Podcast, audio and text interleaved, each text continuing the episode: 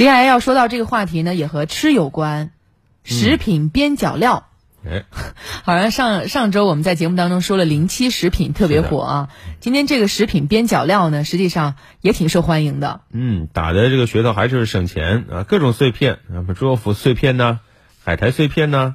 火腿碎片呐，虎皮蛋糕的碎片呢，我还真买过。嗯啊，说这个和那个完整的食品口味品质一样的，价格呢却很低廉，成为了一些电商平台的热销爆款。嗯，但是有一个现象啊，实际上在生活当中你会发现，有一些号称边角料的产品并不便宜，它只是打上了如此噱头赚吆喝；还有一些呢是没有任何包装的三无产品。所以专家提醒，买边角料食品的时候一定要多个心眼儿。我们来听听央广记者的调查。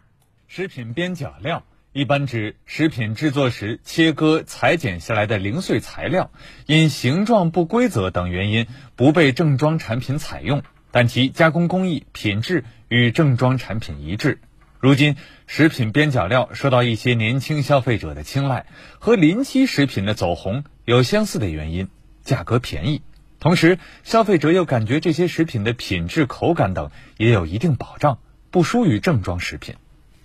在互联网平台，不少博主也在极力推荐各类边角料食品，号称口感一模一样，只不过没有正规包装。边角料省钱大法太牛，长相一言难尽，味道一模一样。我买的还是最小最小的边角料，我随手拿一片，这不就是正装吗？肉质紧实，肉感明显，越嚼越香，还真是那么回事。这么一袋，单从口感上确实吃不出区别。正装一斤一百五，边角料一斤二十九，咱就说这个差价，直接就是降维打击。山楂卷的边角料十五块钱，足足有两斤。这里都是卷成一个个小块的，然后打开是这么长一条。其实除了包装丑点儿，其他没缺点，吃起来又软又糯，一点也不比那个正装的差。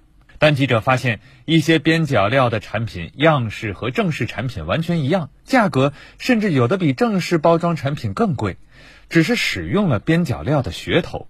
还有一些因为没有包装，成为三无食品。有消费者专门拍视频反映自己买的所谓边角料，价格没便宜多少，品质却没有保证。首先是这芒果干边角料。这里边呢，大的大，小的小，这颜色深的这块吃着杠杠硬啊！这不仅是边角料了，这应该是一袋品质最差的芒果干的大合集，而且价格没有说便宜的多夸张。接下来这个是海苔片，它这看着怎么像三无产品似的呢？啥也没有啊，就一个袋儿。在江苏靖江的一家猪肉脯生产企业，负责人接受采访时表示，猪肉脯烘烤压平后会存在边角不整齐的情况，而这部分会被切出来。作为边角料销售，一年的话大概在四千吨左右。那呃副片这一块就是边角料这一块，一般的话比例会在百分之十到十五之间。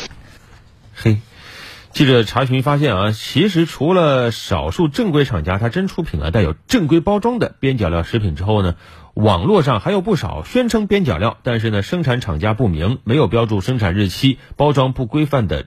食品，甚至有的就是打着边角料的名义进行批发的一些三无食品，那这样肯定是没有什么食品安全保障的。对，就是说边角料本身是没问题的，嗯，对吧？但是那些打着边角料的旗号，实际上呢，有一些是完全没有安全保障的东西。那这样的东西，你购买的时候就得擦亮眼睛了。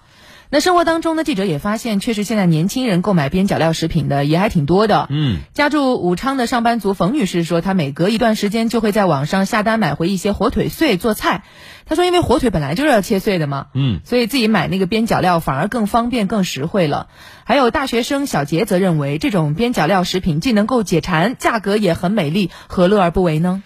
对此呢，华中农业大学食品科学技术学院的向义之老师提醒大家啊，比价格更应该引起重视的是边角料食品的安全问题。嗯，不管它从哪儿卖啊，它的食品安全不能打折扣，它的产品品质同样要从严监管，保证名副其实。它虽然是食品的边角料，但它不应该是监管的鸡肋骨。对于网络经营的边角料，不能放任它野蛮无序，监管方面必须要督促严格按法律法规销售食品。